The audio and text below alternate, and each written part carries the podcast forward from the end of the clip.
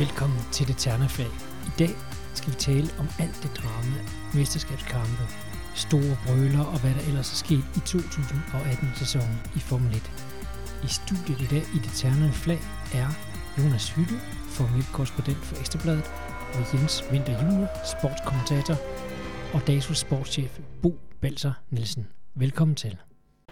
Jamen, jeg vil jo tilslutte mig øh, Bo Skovfods intro, og byde jer to uh, rigtig hjertelig velkommen her til den her juleudgave af vores podcast. Uh, Jonas, uh, 21 Formel 1 løb. Du har været til de fleste, uh, du ser da rimelig frisk ud, men har det ikke været hårdt? Ja, det har været en, det, det er en lang sæson, og det er også, lad mig sige det på en måde, jeg er blandt dem, der håber, at den ikke bliver længere end 21. Øhm, men folk var også træt i slutningen af sæsonen, og de fleste de gik og skrantede med, med lidt feber og lidt værk mod slutningen, og, og det har jeg også lige været igennem. Men, ja. Jeg kan også sige, at altså, de har lige offentliggjort den nye Formel 1-kalender for 19, og der er også 21 løb på. Ikke? Det, er, det er jeg klar over, men de så. snakker om de der 4-25, ikke? og øhm, ja. det, det, det, det tror jeg ikke er så god en idé for nogen. Ja. Og Jens, øh, du har jo også et indgående kendskab til Formel 1, der var i flere år øh, TV2's faste reporter på uh, Formel 1-løbene, ikke? men stadigvæk meget aktiv omkring uh, Formel 1 og motorsport i det hele taget. Ja. Selvfølgelig uh, på TV2 ikke? Med, med Le Mans og World Endurance og, og DTC og alt det der. Uh, hvad synes du om sådan en lang sæson? Kan det ikke blive for lang? Jo, absolut. Jeg synes, den er meget lang, og jeg synes det også, den er, er tenderer at blive for lang. Og jeg er en lille smule øh, sådan, kan man sige, bekymret for, hvorvidt at øh, man gør den for lang. Specielt nu, øh, ikke kun for Jonas' skyld, men jeg tror, at både Jonas og Lewis Hamilton, de har i hvert fald det til fælles, at de gider ikke at være afsted så meget. Øh, og det tror jeg er sådan lidt øh, symptomatisk for, for tilhængerne også af sporten. Jeg synes, at man... Jeg har personligt haft sådan et forhold i år, hvor jeg har simpelthen ikke nået at glæde mig nok til det næste løb. Altså, det kommer bare, og, og der, man har sådan lidt ligesom øh, bagdysten og vild med dans. Altså, det, misser man en fredag, så kommer der jo en til. Altså, det er jo, det, der kommer noget mere af det. Og, og det synes jeg er ærgerligt, når man når dertil. Da det var en, en 17-18 løb, der var der spredt ud på sæsonen tid til, at man kunne glæde sig indad til et Formel 1 weekend. Og det, det, den synes jeg... Øh, det synes jeg, man tager gassen lidt af, hvis man fyrer den af i, i det halve af årets weekend. Ja, altså for mig minder det lidt for meget om, om fodbold, ikke? Altså, fordi der var jo også tidligere nogle højdepunkter, man så frem til på mm. året, men altså, nu er det jo lige meget hvad tid på døgnet, man, man klikker ind på, så, så er der en eller anden uh, Premier League-kamp eller noget andet. Ikke? Lige præcis. Så det, men altså, når man ser bort fra, fra at, at den måske er lige rigtig lang her, altså, så synes jeg jo personligt, at det har været en, en, en spændende sæson. Altså, den har været over middel, hvad det angår spænding og, og gode løb, eller, eller hvad siger I, Jonas? Jeg er fuldstændig enig. Altså, vi har haft tre hold, der har lidt med om, om verdensmesterskabet. Altså i hvert fald fra starten af, og der er tre hold, der har vundet, øh, vundet løb. Øh, og at, at den ikke gik hele vejen til Abu Dhabi, det, det er jo måske mere Sebastian Vettels øh, egen skyld, end, øh, end, end det er sporten, der er noget, noget galt med.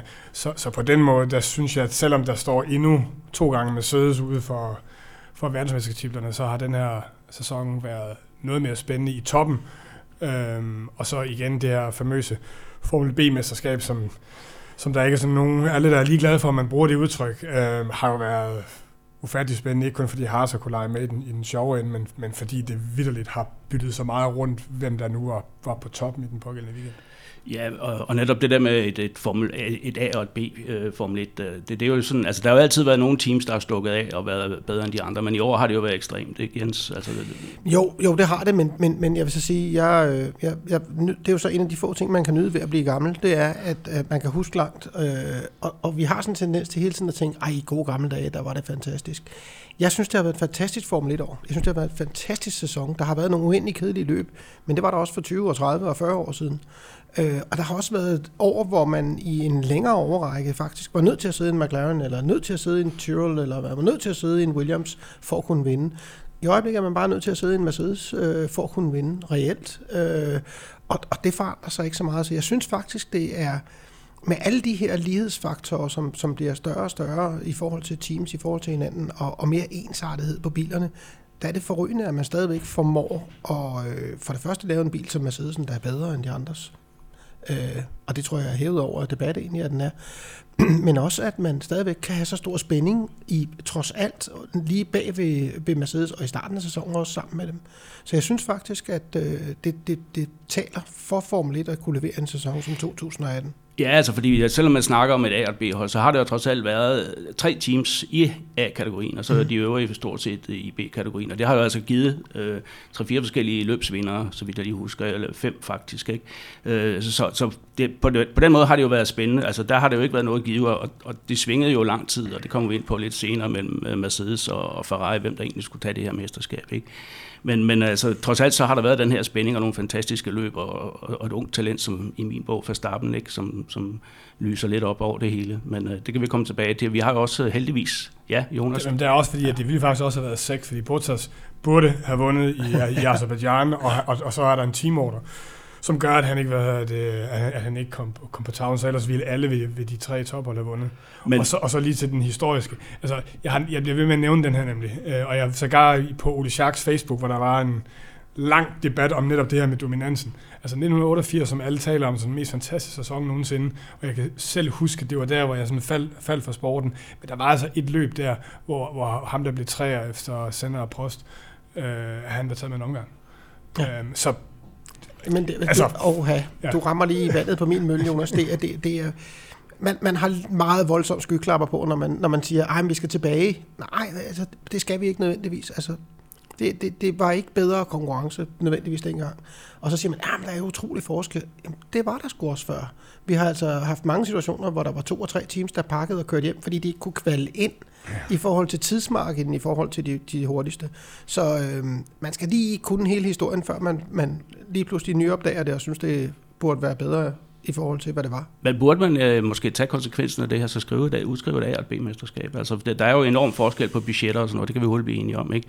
Øh, og Ross Brown, øh, som jeg nu beklæder en høj position inden for FIA, har jeg været ude og sagt, at det her det går simpelthen ikke. Der har været to kører på podiet øh, i de sidste to år, ud over de øh, tre store hold. Ikke? Altså, begge gang, nej, den ene gang var, var øh, Perez, ikke? og den anden gang var øh, Lance Stroll. Øh, ellers har det kun været for de tre store hold, og det, det er måske lidt for meget. Altså, også når man ser, at nogle af kører bliver sat ned, at de, at de førende kører bliver sat ned bag i start, så de kører sig op igennem feltet, som, som om de andre stod stille. Ikke? Og det synes jeg er det største problem. Ja, lige præcis. Øhm, altså, øh, at de, øh, at de ikke... Altså, en ting er, at, at de er bedste hver gang og sådan noget, men når der sker noget, og der mm. sker noget, det der med, at, at når Fettel spinner rundt, hvad hedder det, op, op ender bagerst, at han så i løbet af 3-4-5 omgange nærmest kan, kan være oppe i, øh, være igennem øh, midterfeltet, det, det er det største problem. Øhm.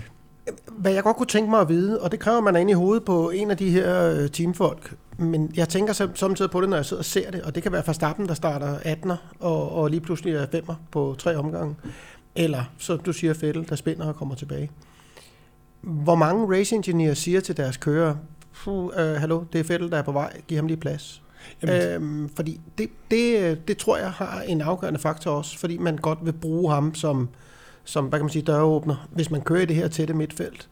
Øhm, det kunne være meget interessant at vide, nøgteren og helt objektivt, hvor meget bedre er mand og bil i forhold til, hvad han bliver hjulpet igennem det her felt. Ja, men der, problemet er også, fordi at de, de kan ikke rigtig betale sig at forsvare mod en mand, øh, som kommer forbi under anden omstændigheder. Øh, og, og fordi, at du er i den her dæksituation også, at de skal spare mm. så forpulet meget dæk, øh, og der går noget hvad hedder, økonomikørsel i det, så lader de selvfølgelig dem komme nemmere forbi, og så har du den her DRS, som jeg er heller ikke en stor fan af. Så hvis du har en bil, der måske er to, to og et halvt, tre sekunder øh, hurtigere med, med, med fuld tank, og sådan en vinge, der lige kan åbnes, så, så er du prisgivet. Ja, ja. Men øh, hvis vi lige skal afslutte det her sådan lidt mere generelle øh, tilbageblik på 2018, der, altså, der har jo været nogle højdepunkter og nogle lavpunkter. Jonas, hvad har højdepunkt for dig været, hvis du skulle pege på noget? Taler vi øh, sæson, eller taler vi... Øh... Det er op til dig, hvad du synes har været det bedste for den her sæson. Hvad, hvad er den største øjeblik? Altså, ja, ja, nu er jeg, jo, jeg er jo dansker, jeg må sige, allerede da vi var til vintertest, og da de der tider begyndte, og begyndte at tikke ind, øh, hvor, hvor Haas var ude på, øh, på Supersoft, og man tænkte, det her, altså vi har lige, jeg kan sige, den første uge var der nogle af Ekstrabladets kære læsere, som i de der liveblogs, vi lavede dernede, som allerede mente, det ville være en, en lang sæson, fordi de lå rodet nede i bunden, og jeg prøvede at sige, prøv at høre, det er kun test, i livet, og de er lige ude at prøve, ikke? Altså, vi kan ikke sige det endnu. Og det, men de begyndte at sætte de der, øh, på de, på de tidspunkter af dag, hvor man kan regne lidt med siderne, og der var noget rigtig, rigtig, kunne være noget stort, stort på vej. Altså, øh, Binotti, øh, Ferraris tekniske chef, var altså nede og vende Haas, da Kevin havde kørt de første hurtige tider på Supersoft, for at høre, hvor meget benzin der var i, øh, der var i tanken, ikke? fordi eller, om det her det var ægte. Øh, og det var sådan noget, man, man turde man virkelig tro på det, og så kom til, øh, til øh, øh, hvad hedder det, øh, Melbourne, og så se, at, at farten var reel. Og, og det var på det tidspunkt, nu, nu tænker vi meget, tit nu sidder vi her i, øh, i december, og der husker man kun et par måneder tilbage. Hvis man ser sæsonen over det hele, det der var den helt store historie i starten, det var faktisk Haas. Øhm, og hvordan øh, de, øh, de, det her midterhold og deres model og sådan noget. Så, så det, det kommer jeg til at huske den her for, fordi det, jeg tror ikke, det bliver lige så godt næste år. Nej, det er jo altid svært at følge op på en succes øh, på den mm. måde der, ikke? Altså, øh, og, og, jeg tror også, noget af det mest nervepirrende for et Formel 1-hold, det er den der første test dernede i Barcelona.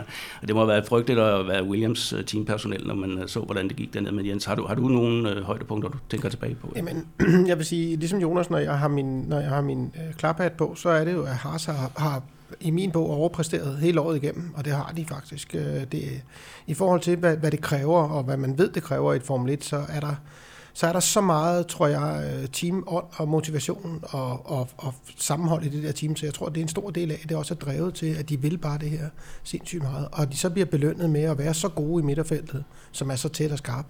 Det synes jeg er fantastisk. Altså, der er jo nogen, der har beskrevet Haas som et Formel 3-team på steroider, ikke? Altså, Jamen, det, det, og det, det, det, passer vel, øh, vel egentlig meget godt. Og, og det tror jeg faktisk ikke engang, de selv vil have noget imod at få at vide. Øhm. Nej, altså, hvis vi nu skal gå, gå til vores øh, danske deltagere, som jo altså Kevin, som jo har gjort det sensationelt godt efter min mening.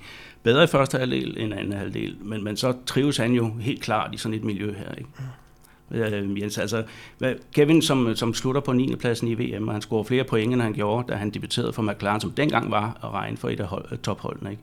Øh, hvad kan man sige om hans øh, sæson? Man kan sige, at den har gået, øh, tror jeg, bedre, end nogen havde forventet, og nogen havde forudsagt, øh, tror jeg. Jeg tror ikke, der er nogen, der ville have skudt på, at det var gået så godt. Øh, men, men vi bliver jo så en lille smule forventet af netop den her start, som Jonas omtalte før. Og lige pludselig så er det naturligt, og så forventer vi, at Haas de er det fjerde bedste team, og dermed skal kvalde ind imellem øh, 7 og 9, eller 7 og 10 øh, minimum, for så er vi skuffet. Øh, og det tror jeg har været det største pres på dem, det har været at levere på baggrund af den her premiere, de havde på sæsonen. Øh, og jeg synes, at... Øh, jeg, jeg, tror måske, at, at vi har set os en lille smule blinde på, at, at vi forventede meget øh, af dem, og, og så har vi også øh, glemt lidt, at, at dem, der er omkring dem, er øh, rimelig ressourcestærke konkurrenter. Selvom midtfeltet minder lidt om hinanden, så er de altså ressourcestærke og mere erfarne. Så sæsonen har forandret sig lidt for dem. Deres konkurrencemæssige forhold har forandret sig. Og jeg synes, de har været stærke på trods af det. Men, men vi har nok også øh, haft det ene øje åbent og sagt, nej, nej, nej, I, I, I bør være der. Men, men de, de har klaret sig godt, det synes jeg. Men er det så bare typisk dansk, at man så siger til Kevin, altså når nu øh, er du gået ned igen, det så vanligt sker for dig, at du går ned i anden halvdel af sæsonen og så videre. Altså, øh, han scorede 11 point efter sommerpausen, han scorede, øh, jeg tror, 5, ja, det må så være 45 øh, før sommerpausen. Altså, er det, er det øh, simpelthen et spørgsmål om, at de andre er blevet bedre? Altså det, øh, Grosjean har jo også fundet et, et gear, han ikke havde første halvdel i sæsonen, Jonas. Jamen, der er, du, der er du inde på noget af det rigtige. Altså, jeg, jeg, jeg har hørt den der teori hele tiden, og jeg tror ikke på den med, at han bare går ned i, i sidste tredjedel af sæsonen, fordi at 14 og 16 er, det er nogle helt andre omstændigheder, der, der er i, øh, i, i spil der. Når det så er sagt, så stempler Grosjean ind, og de begge to har, så er de altså ikke stærkere mentalt, selvom han nogle gange bliver... Når, når du først kommer ind i en dårlig spiral. Altså, Roman var også helt væk i starten af året. Og det blev kun værre og værre, som han gang på gang, også om lørdagen blev sat på plads af en mand, som han ved, han nok på papiret er en tiendel hurtigere inde på en enkelt omgang. At Kevin så er en bedre racer komme søndagen, efter min mening, det er sådan en anden ting, men, men lige hans spidskompetence der. Og den modsatte ting kan altså også godt ske, øh, og det tror jeg også, det gjorde for, øh, for Kevin i, øh, i efteråret, hvor han hang lidt mere med hovedet. Altså, han synes, det var noget sjovt at tale om kvaldueller og hvad, hvad det betyder, da det gik godt, end da det gik skidt. Øhm, og, og sådan er racerkarriere. Ja, men det er vel meget øhm, naturligt, ikke? Altså, øh, jeg har sådan lidt en anden teori også, fordi man sådan kigger på løbende efter sommerpausen, der, så var, tror det var fem af dem, hvor de havde Hypersoft-dækket i brug til kvalifikationer. Det, det tror jeg simpelthen ikke, altså Kevin aldrig sådan rigtig knækket koden på, hvorimod den, de så ud til at være skræddersyet nærmest til øh, Grosjean. Ikke? Jeg tror, det er en sammenblanding af de her ting, for jeg tror, Jonas har meget ret i, at øh, Kevin bliver også mærket af at få en anden konkurrence. Du kommer med en helt anden selvtillid, når du har tævet din holdkammerat tre løb i træk, øh, hvorimod Grosjean kommer der til og næsten forventer at give sig selv ret i, at han er i en downperiode. Så, så det, det, det trækker hver sin vej. Altså, det er sådan en, en, en dødsspiral for den ene og en opadgående øh, for den anden. Men, og den bliver Kevin helt sikkert også mærket af. Det, som som så følger, det er jo desværre, at når du kvælger dig ind i et så skarpt midtfelt, som det der er, så betyder det uendelig meget, om du starter 7 eller du starter 14. Det betyder helt sindssygt meget.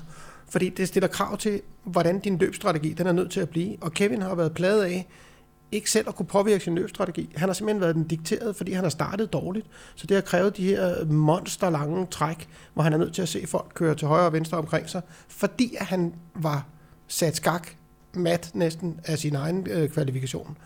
Øhm, og, og den virker også selvforstærkende.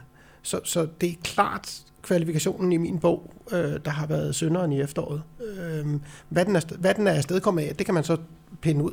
Men kvalifikationerne for Kevin er absolut ikke blevet en dårligere søndagskører, end han var i foråret. Nej, jeg synes også, altså det man kan også se om, om 2018-sæsonen, han slutter trods alt med to pointgivende placeringer i top 10. Mm. Øh, og det tyder jo ikke på en, en kører, der går i stå, vel, altså på den måde i hvert fald. Altså han er stadigvæk motiveret, og han er stadigvæk op i gear, ikke? Øh, hvis man skal kigge på den måde. Og hvis man kigger statistikken, altså han scorer trods alt øh, 19 point mere end sin holdkammerat. Og det er jo bundlinjen, ikke? Jo, og så øh, bare, det er også noget med, har man tur i den eller ej, fordi hvis, hvis øh, turen, eller hvis heldet havde fortsat, og, og marginalerne på Kevins side, jamen, så havde Alonso ikke lavet det trick på ham øh, i Monza i en weekend, hvor jeg jo troede, at han faktisk godt kunne have, have slået øh, Grosjean i, i kvalden. Det løb ville så se helt anderledes ud. Og bare tage, hvis han ikke var blevet disket i, øh, i, I USA. USA. Jeg siger godt, det er vis og vis, men der skal ikke ret mange marginaler Nej. til at sige, at, at så ser det anderledes ud på et tidspunkt jo, hvor Sauber er i fremgang, og hvor Haas ikke var lige så stærke, som de var i første del af Hvor, hvor Raider i Grosjean på, på ranglisten af alle Formel 1-kørende? Oh, det, det, er, det er et frisk bredt spørgsmål. Jeg Raider Grosjean, jeg, har, jeg kan huske ham fra GP2, hvor han var, hvor han var fantastisk også. Og han, øh, han er vanvittig hurtig på en omgang. Jeg tror aldrig, Kevin bliver lige så hurtig som Grosjean på en enkelt omgang. Jeg tror faktisk ikke, at der er fem i feltet, der er hurtigere end ham, når han rammer dagen, dækkene og bilen rigtigt. Han er ekstremt dygtig til det. Ja, eksempel han, Abu Dhabi. Ikke? Absolut. Ja. Han, han kan lave de der, som, som Hamilton også gjorde ud af skuffen i kvalifikationerne. Han mangler og det tror jeg er mentalt overblikket til at strikke en søndag sammen. Han, øh, han overreagerer, eller underreagerer, om man vil, i, i rigtig mange tilfælde, og foretager sig nogle ting, hvor Kevin i løbsituationen tydeligt er bedre. Og derfor er han ikke nogen særlig god komplet kører. Men han er sindssygt effektiv til at køre sig derhen, hvor han kan mm, ved hjælp af kvalifikationen trække noget rimelig godt hjem. Øh, og, og et af de største beviser, kan man sige, det er jo Abu Dhabi, hvor han starter 7 og Kevin starter 14 og de ender altså 9 og 10. Altså, ja, ja. Jeg er meget enig det er, med det. Det, det, det er et godt billede på, hvem der er en god søndagskører, og hvem der er en rigtig skarp øh, øh kvalkører. Ikke? Så, øh, så jeg rater ham rigtig højt i den ene enkle disciplin, men som bred kører, øh, der, der, der, der er der mange, der kan gøre jobbet bedre. Og man kan også jeg havde en snak med Giuliano Salvi, som desværre stopper, hvad hedder det, som race engineer for, øh, for Kevin, om lige den her ting efter løbet, øh, der er vi, eller sæsonafslutningen, og han talte om, hvordan Kevin manglede killerinstinkt, hvad hedder det, om, øh, om lørdagen, men også hvor meget han har forbedret sig om lørdagen. Så man kan sige, hvis han kan fortsætte den udvikling, han er trods alt kun 26. Ja. Altså det er jo ligesom der, hans fremgang skal ligge, mens Romain er 32, og spørgsmålet er, om, om hvis ting havde ændret sig for ham, så har det nok gjort det på nuværende Altså, han, man må formode, Roman har peaked, ikke? Altså, altså, han er på et meget højt niveau, når det hele klikker for ham. Øh, det, som jeg kan, kan lide ved Kevin, det er, at jeg synes, han lægger lidt på hvert år. Altså, han, han har ikke nået sit personlige bedste endnu. Øh, og det håber jeg også, der er andre, der kan se i feltet, ikke? Jeg tror til gengæld, i samspillet mellem de to, der tror jeg, han er en rigtig god teamkollega til Kevin. Øhm, jeg tror, han er god, fordi at øh, Kevin bliver ved med i løbssituationen at måle sig imod ham. Og så tror jeg, det er sindssygt og effektivt og godt for det udviklingspotentiale og det udviklingsnødvendighed, Kevin har på kvalden, at han er mod så god en kvalkører som Grosjean. Altså han har nogle rigtig gode kvaliteter i forhold til Kevin. Fordi samtidig som Jonas påpeger helt rigtigt, altså han har jo røget det hjemme hos os, der hedder Weber, øh, Weber Coulthard-kategorien. Øh, det er dem, der aldrig når at vinde alligevel, men som bliver ved med bare at være der. Øhm, og derfor står han ikke i vejen for Kevin. Men han skubber ham hele tiden, fordi Kevin er nødt til selvom han ikke synes, at det er vigtigt at tale her slut på sæsonen om kvalifikationsduellen, så lover jeg dig, at han tænker lidt over at gøre det bedre. Ja, og hvis vi lige skal afslutte det her lille afsnit om, om Kevin, øh, det her fortærskede bad boy image, øh, øh, skal vi snart lægge det i, i skuffen, eller det dukker op en gang imellem? Ja, og det gør det med god grund jo. Altså, altså, der er jo nogle, nogle, nogle episoder. Altså, jeg synes stadig, han laver, altså, han laver to kæmpe bomber der i år. Altså, øhm, og den i, øh, med Gasly i Azerbaijan, altså, selvfølgelig ved han, han er, han er der. Jeg siger ikke, at han prøver at slå ham ihjel, som, øh, som Pierre hvad hedder det, hævdede bagefter. Men det, han må bare ikke komme... At han, han, jeg ved ikke, hvad Kevin tænker på. Han vil, han vil ikke indrømme det her, men den skal han ikke lave. Altså, så længe han laver sådan som dem der, så, så vil det her ry blive med at være ved ham. Og så var jeg heller ikke vild med den, han, øh, han laver på, øh, på Charles Leclerc i, øh, på Suzuka. Fordi selvom du ikke kan se noget ud af de her bagspejl, og det var de faktisk, hvad de snakker om på driver ring bagefter, og der var ikke DRS på det her tidspunkt. Ja, han bliver måske overrasket over, hvor hurtigt den her slipstream trækker ham ind, men det er fint nok, at Kevin gerne vil have ham på den anden side gennem, gennem svinget, så er han simpelthen nødt til at flytte sig noget tidligere. Altså, fordi det, ellers så vil det her blive ved med at, og, og, og ryddet forsvinder ikke i hvert fald. Er det også sådan, du ser på det, Jens? Eller? Jamen, jeg ser Kevin som øh, en, en meget hård kører. Øh, ikke svinsk, men meget hård. Og når du er hård, så får du en gang imellem lave noget, der går over stregen, og det gjorde han i, i Azerbaijan. Baku, den var grim. Altså, det var, det var grimt at se. Øh, jeg er ikke enig med Jonas på øh, Suzuka. Suzuka, der rykker han sig, og han rykker sig for at lukke af og for at spære. Han rykker én gang, og i, i det her øh, værlig og det, der foregik, der, der, der står det til trone, hvad man, hvad man ser og hvad man gør. Øh, øh Charlie var også i tvivl, Charlie Whiting, øh, på det bagefter. Øh, og, og han rykker for at lukke for Leclerc på indersiden. Øh, man kan så diskutere, om det er fornuftigt. Der er sket masser af overhandlinger, spørger Reikonen udvendigt på det sving. Men han rykker, og det må han gerne. Spørgsmålet er om tidspunktet, hvor han gør det. Øh, og derfor, det er sådan en, den, den er mere, den er mindre kontroversiel end, end Azerbaijan, der, der er ingen tvivl. Det synes jeg, der er i Suzuka. Og jeg synes lidt, at man godt kan lægge det der væk nu, fordi vi vil gerne se race. Vi vil gerne se Verstappen køre øh, ind, så forhjulet støder på, når han også har fået en på tuden. Han, han, vi vil gerne se de der køre. Øh, og Kevin er absolut ikke svinsk, han er hård. Og jeg tror, at det tjener ham til fordel nu, fordi de ved godt, at når han så som om, at han er på vej, så er han på vej. Ja, og, og en ting, man øh, i hvert fald kan konkludere, altså hvis det har, der er jo nogen, der har påstået, det her det var sådan et forsøg på at knække ham psykisk øh, fra mm. nogle af de etablerede kører der. Altså det er ikke lykkes, det tror jeg godt, vi kan slå fast. Øh, og med det, så tror jeg, vi skal lukke kapitlet om... om ja, du havde ja, vi lige kan bare lige sige, altså ja. Bad er ikke nødvendigvis noget negativt. Jo. Absolut skal ikke. Vi, skal vi jo lige, lige tænke på. Vi kan, vi kan bare altså, nævne nogle af de største kører i historien, altså har haft det samme øh, ry. Ikke? Altså. altså fordi vi, altså, vi vil hellere have en K. Magnussen, med, hvad der dermed følger, eller, eller kommer vi til at savne Stolt Vadorn og Markus Eriksen. Altså det, det, Ja. nej.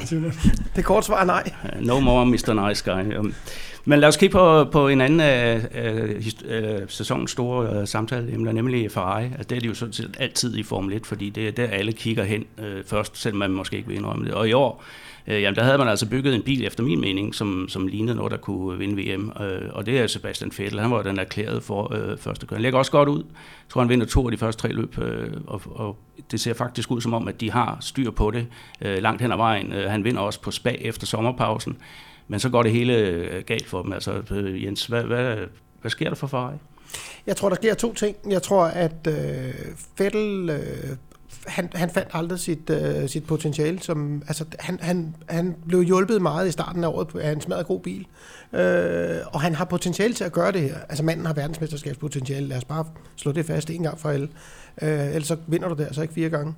Øh, men, men samspillet med den der bil og modstanden, den kom bare, den faldt fra hinanden, og jeg tror, øh, Øh, uanset hvad han siger også, at han, det knækkede ham, at han på hjemmebanen syltede et forspring på over 10 sekunder væk, fordi det blev regnvejr. Øh, en mand, som notorisk ellers er god i regnvejr, det, øh, det tror jeg knækkede en lille bit smule af filmen for ham. Øhm, og så vil jeg sige, så tror jeg måske også, at Mercedes gik ind til sæsonen en lille bitte smule overvist om, at det gjorde de en gang til.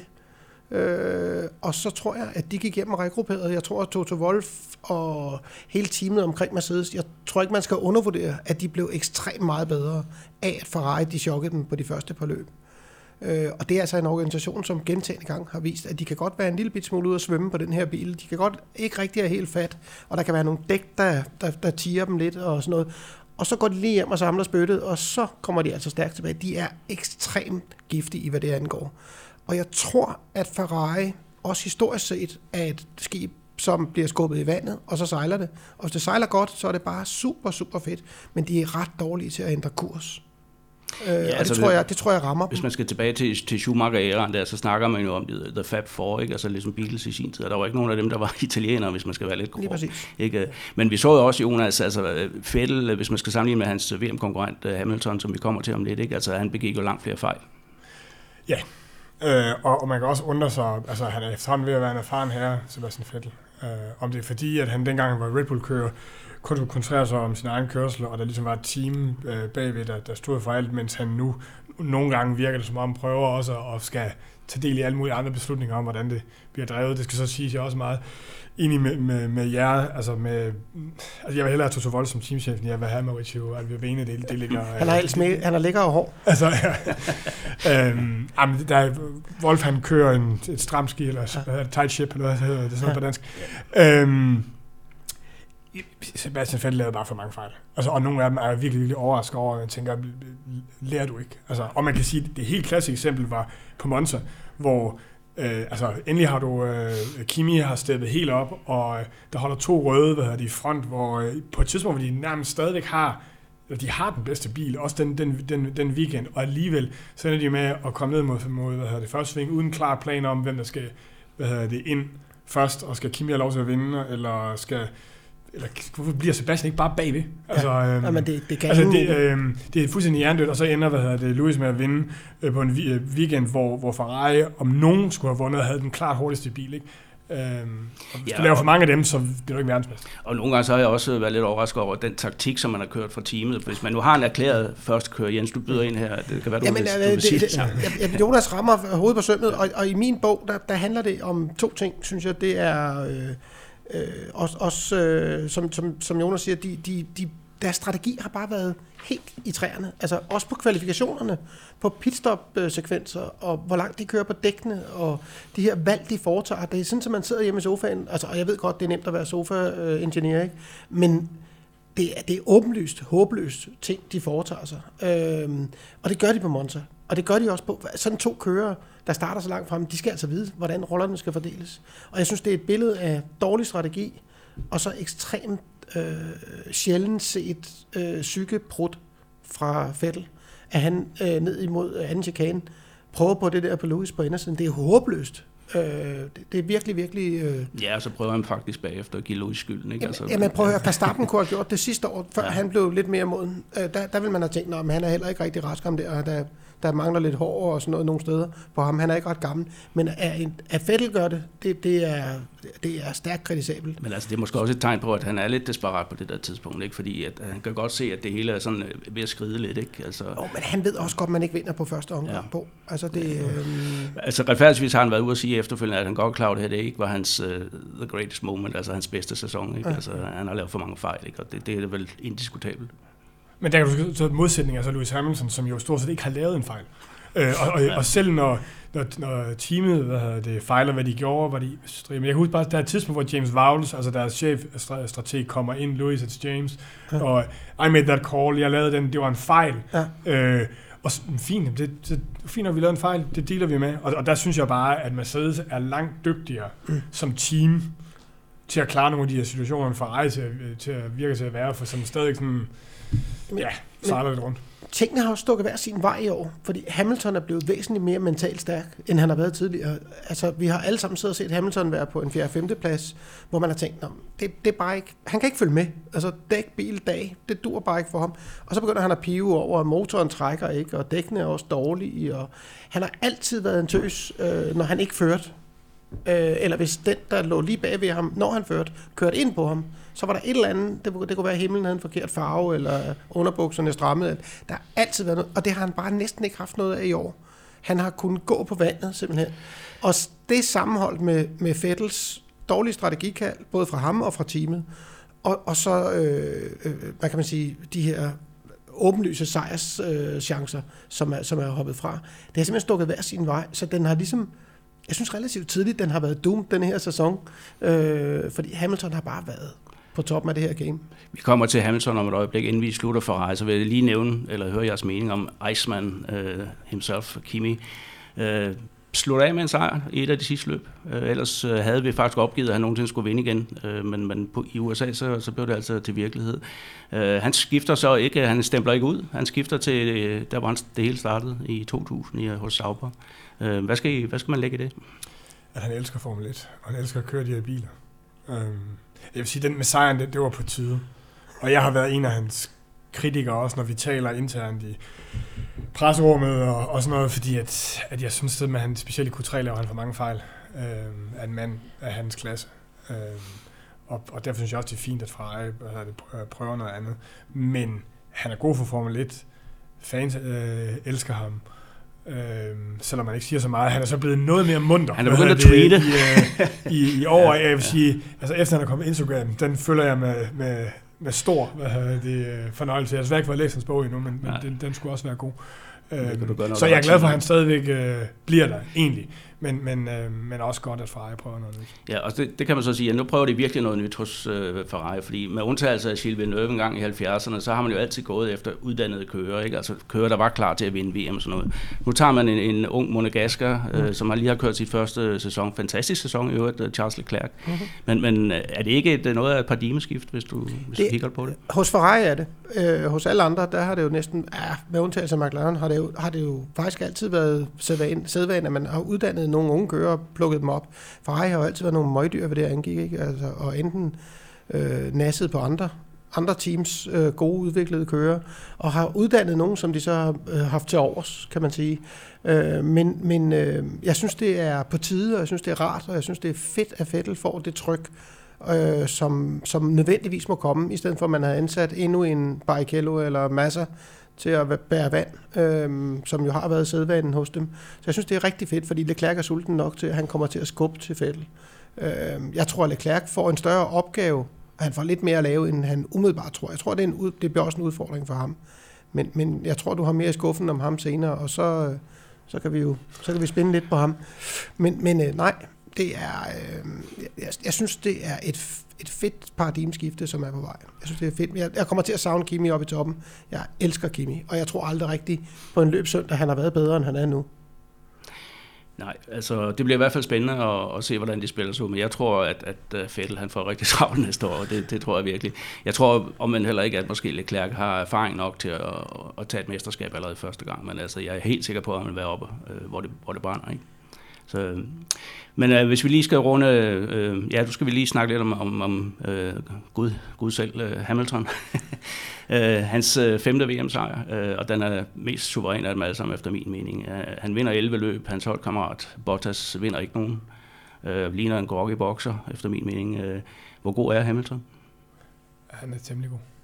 Øh, det er altså, understatement i, i, i, i, vores, i, I vores oplæg, der står der, hvad hedder det, at, at, at, at uh, Mercedes nu har vundet over hvad hedder det, halvdelen af, af sejrene siden uh, indførelsen af V6 med hybridmotorerne hvilket er en særlig med modifikationer, fordi at Hamilton alene har vundet 51 og 100 løb. Så alene har han ja. stået for det, uh, og, og, og Rosberg og, um, og Bottas har der trods alt hvad hedder det, bidraget med, med, med nogle af dem. Så han er temmelig god, og han er specielt god til at ikke lave fejl, kører meget, meget uh, moden, og så de her, nogle af de her øh, kvalifikationer, han laver, som er, jamen, hvad han kan hive ud af, af hatten nogle gange, det er bare så dybt imponerende. Jeg synes så stadigvæk, at selvom jeg er sikker på, at du kun kommer til at sidde i den bil i 2020, med mindre at Valtteri Bottas gør et eller andet helt fantastisk, så skal vi også lige huske, at Bottas' første halvdel sæson var noget bedre. Han kørte en masse andenpladser hjem i starten, og han kunne have vundet. Hvis han havde vundet i Azerbaijan, kunne det have været, altså magtbalancen kunne have tippet. Den kunne have kørt længere, før man sagde, nu satser vi på, på Louis, og så ville hans sæson måske have udviklet sig anderledes. Øh, men altså, jeg tror også, at Bottas er en knækket mand nu. Øhm. Jamen altså, hvordan skal han næsten gå ind til vinterpausen her og sige, nu skal jeg lade op, og nu skal jeg komme tilbage øh, frisk motiveret? Øh, det er sidste chance. Han ved, det er sidste chance. Ja, det altså, ved øhm, at, at Ocon, han, han står allerede og brygger kaffe ude bagved, hvad det, øhm, og, og er i sædet jo, mere eller mindre. Ja. Han skal vinde det sæde. Der er, der er nogle jagttager, og udenlandske og danske også, som, som allerede nu, eller som sætter Hamilton på samme niveau som en, en ja, de helt store, altså Fangio og Schumacher og Senna. Øh, er han deroppe, Jens? Det, det, det synes jeg bestemt. Øhm, og igen, det er en af de der ting, som ikke nødvendigvis var bedre i gamle dage. Jeg synes, Hamilton tangerer fint de år, hvor jeg havde øh, en del år, hvor, hvor jeg arbejdede med Formel 1, hvor det var, øh, hvor det var usædvanligt i en helt hysterisk grad, hvis ikke Schumacher vandt. Øhm, og, og det her, det, det var sådan en klassisk Schumacher-masser-sæson, vi reelt så. Altså, jeg, jeg er meget enig i, at Bottas har sidste chance, men Bottas har gjort det fantastisk godt som sidekick i år. Han har været den bedste wingman, øh, overhovedet Hamilton kunne have. Han har ved flere lejligheder kørt kørende chikane jo bag ved Hamilton. Øh, helt uden blusel har der bare blevet sagt til ham, du, skal bare, hvis du kan stille den på tværs og så parkere lidt, så er det super fedt. Øh, og jeg tror, at han er en blanding af knækket mand, og så øh, er han nok også der, hvor han har realiseret, hvad han er ansat til. Og det har han til fulde opfyldt, som han kunne og skulle. Jeg siger ikke, at Hamilton ikke var blevet verdensmester uden Bottas, men det har absolut ikke gjort Hamilton øh, skade at have Bottas som makker. Han har virkelig været en fantastisk øh, wingman for ham. Øhm, og det, og det gør ikke Hamiltons præstationer mere. Han kan det her, som, hvor man næsten føler at være berørt af Guds hånd, altså når han, når han laver sådan en kvalifikationsomgang. Det, det er sådan, at man sidder med gås ud hjemme i sofaen og tænker, det der, det, det er bare overmenneskeligt. Men han rammer den rigtige bil, den rigtige ingeniør, det rigtige team, den rigtige teamchef i år. Og så er der bare ikke noget, der kan stoppe sådan en mand med sit talent. Det er der ikke. Men altså, hvis man nu er en ambitiøs øh, racerkører, som har øh, verdensmesterskabet som mål, så er det jo ikke lige frem øh, sagen at blive kaldt en, en, en wingman, øh, som han jo også blev af Toto Wolff på et tidspunkt i år, hvor Toto bagefter, så var ude at sige, at det skal ikke ligge noget negativt i. Men, men altså, når man, når man er nået dertil, og Hamilton har været ude og rose Bottas som den bedste holdkammerat, han nogensinde har haft, og det, det, det, det synes en racerkører jo som regel, når han har styr på den anden. Ikke? Øh, hvad skal, han, hvad skal Bottas gøre for det her, eller skal han bare affinde sig med rollen?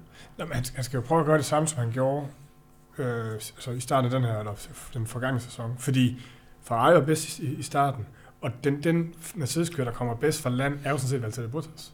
Og igen, hvis, hvis han ikke var, det var formentlig noget Gasly, uh, Magnussen, Debris, der kostede sejren i Azerbaijan, altså så havde han da været klart foran uh, Lewis efter, øh, efter de første fire løb. Ikke? Jo, og, han, og, og det er det eneste, han kan gøre, indtil han så får beslutningen fra teamet om, at nu, nu skal vi køre for Lewis eller sådan noget, men, men jeg tror nu stadigvæk, at de er så meget racer ved Mercedes, at hvis han rent faktisk kommer ud med nogle ettaller, så, så i- indtil til, så skal Lewis slå. Ja, det, det er jo klart, altså hvis man er langt bagefter ved halvvejs, øh, jamen så er, altså er det jo ligesom, så er hierarkiet fastlagt op. Vi skal heller ikke glemme, at altså, han, han, må- han blev beordret til at afgive en sejr i Østrig, mener det var, ikke? Jens, du markerede her. Jamen, det var, det var fordi, jeg kunne godt tænke mig at høre, hvad Jonas mener. Altså, mener du med, med fuldstændig sindsro, at hvis Bottas havde vundet de første fire løb, og Hamilton var blevet træer, så havde teamet indstillet sig på, at Bottas skulle køre efter det VM? Uh, han har fået lov til det rigtig langt, ligesom uh, Rosberg fik det. Altså, uh, Rosberg fik lov til at vinde, og der er jeg tror ikke nogen tvivl om, at, at alle mener, at Hamilton stadigvæk er en bedre hvad hedder det, kører end, uh, end, uh, end uh, Rosberg. Det tror jeg også, han er. Altså, jeg tror ikke, han er klogere at køre, men jeg tror, han er en bedre kører. Jeg tror, Rosberg er snuer og... Kan man det på snuer? Altså, mere snu. Ja. Mere ja. øhm, det, det, det var Jamen, nok også altså- et tilfælde, at det skete. Det, har, det, det har vil jeg give ret i. Men, men generelt, så er der bare en tendens til, og hvis du ligegyldigt, hvor langt du kigger tilbage, ligegyldigt hvilket team, der er altid en eller anden, der spiller støttepille for den anden. Det er meget, meget sjældent, at du har to, der kører til stregen. Jo, men, lige, ja, men, men det er jo indtil det øjeblik, hvor den ene viser sig, at han er værd at køre for. Mm. Altså, jeg tror, Red Bull ville have det samme. Hvis de kunne køre med i år, så ville de heller ikke have besluttet sig for, at det skulle være Max. Eller, øh, det kunne lige så godt have været, været, Det været, tror jeg været, været Daniel. Altså, øhm, det er kun Ferrari, der, vil, der er rollerne øh, hvad hedder det, øh, defineret. Men så synes jeg ikke egentlig, det har været ved, øh, ved, ved Mercedes. Øhm, Jeg tror, Hamilton selv ved, hvordan det kan gå, når du bare slipper heste løs. Altså, øh, uden tvivl tabt øh, de, det, det år, med, hvor han kørte sammen med, øh, med Alonso, der tabte de VM, fordi de fik lov at slås. Øhm, og derfor tror jeg, der sidder en skræk inde i Hamilton også stadig. Ja, men altså, det, det er måske en af grunden til, at han, får, han har præsteret så godt i år, netop at han, han får lov at være, altså han er ikke under pres. Altså nogle kører fungerer bedst, når, når de har en holdkammerat, der hele tiden presser dem intens. Andre kører, de, de har den, som Hamilton til Sydlandet her, og han er jo blevet, ja, altså stillet spørgsmålstegn mange gange, altså nu så går han øh, på, til modeshow i, i New York og jetter ned til næste Grand Prix, og folk siger, jamen det kan han da umuligt være fokuseret på, og så går han ud og smadrer dem totalt, ikke?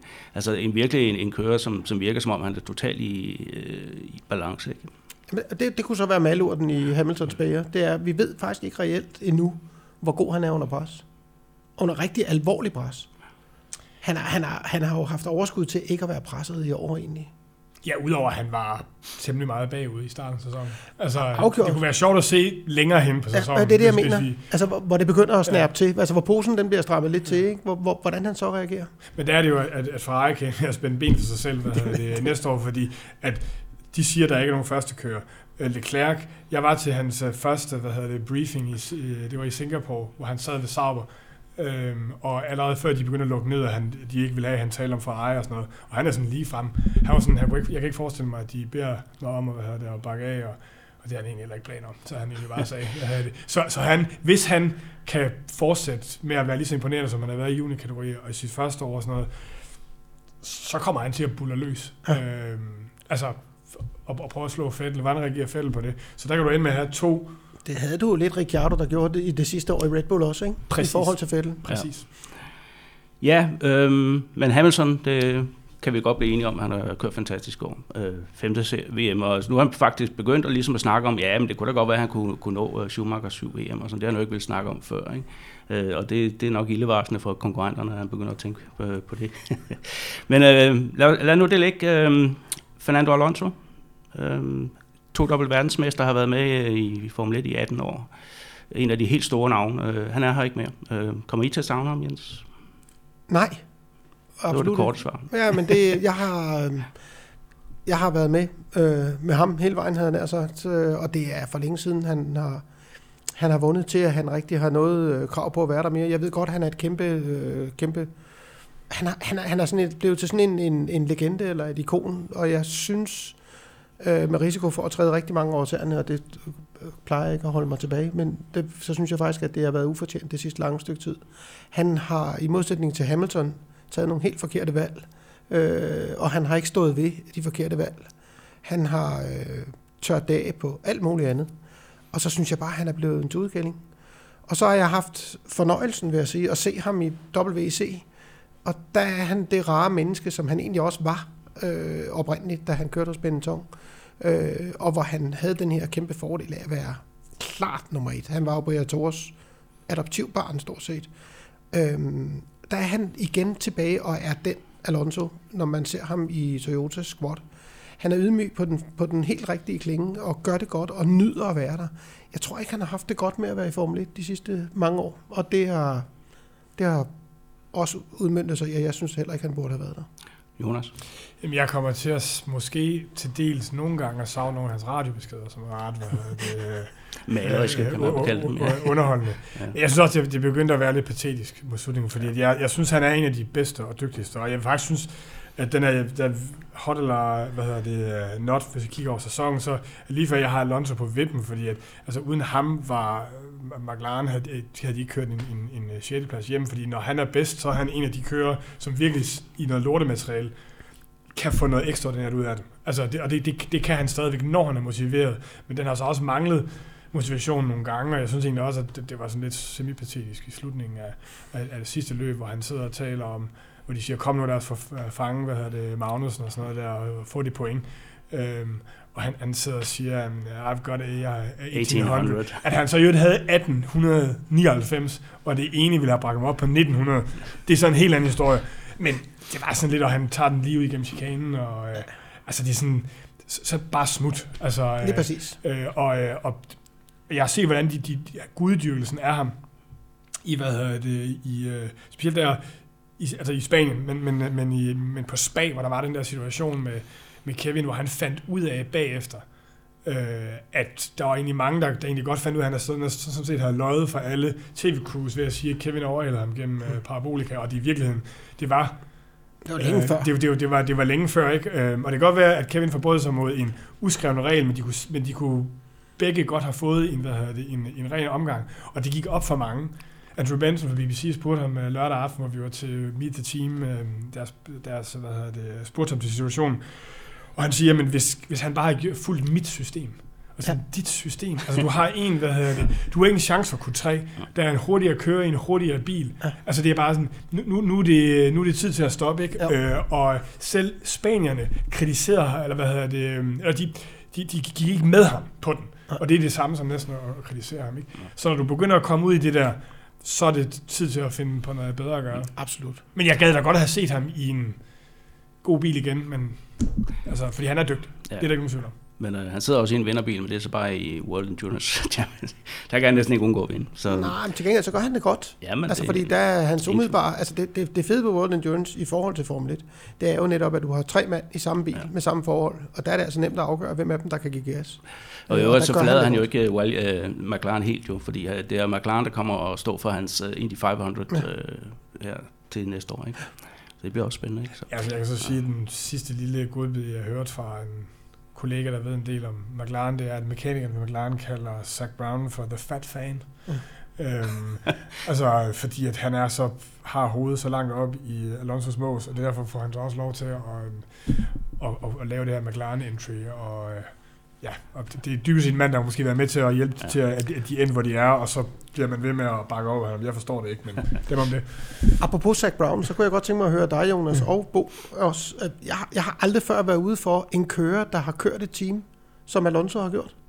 Altså, der kom tekniske udtalelser fra ham. Der kom strategiudtalelser. Der kom udtalelser om hans teamkollega fra Alonso. Altså, hvad, hvad havde de glemt? Nu har du, nu har du været til race ja. og jeg har ikke. Hvad havde de fyret kommunikationsafdelingen og bare givet ham en ekstra chance, eller hvad skete der? Altså, Matt Bishop røg jo ud, fordi han var en af, af, af som er Kevins gode venner tidligere, hvad hedder det, kommissionsdirektør, der kom nye folk, hvad hedder det, øh, der kom nye folk ind, ja. som måske ikke øh, kunne styre ham lige så godt, det, det, det ved jeg ikke. Men jeg forstår da ikke, hvorfor de overhovedet har sagt Brown. Han er marketingsmand, og han sælger sponsorater. Ja.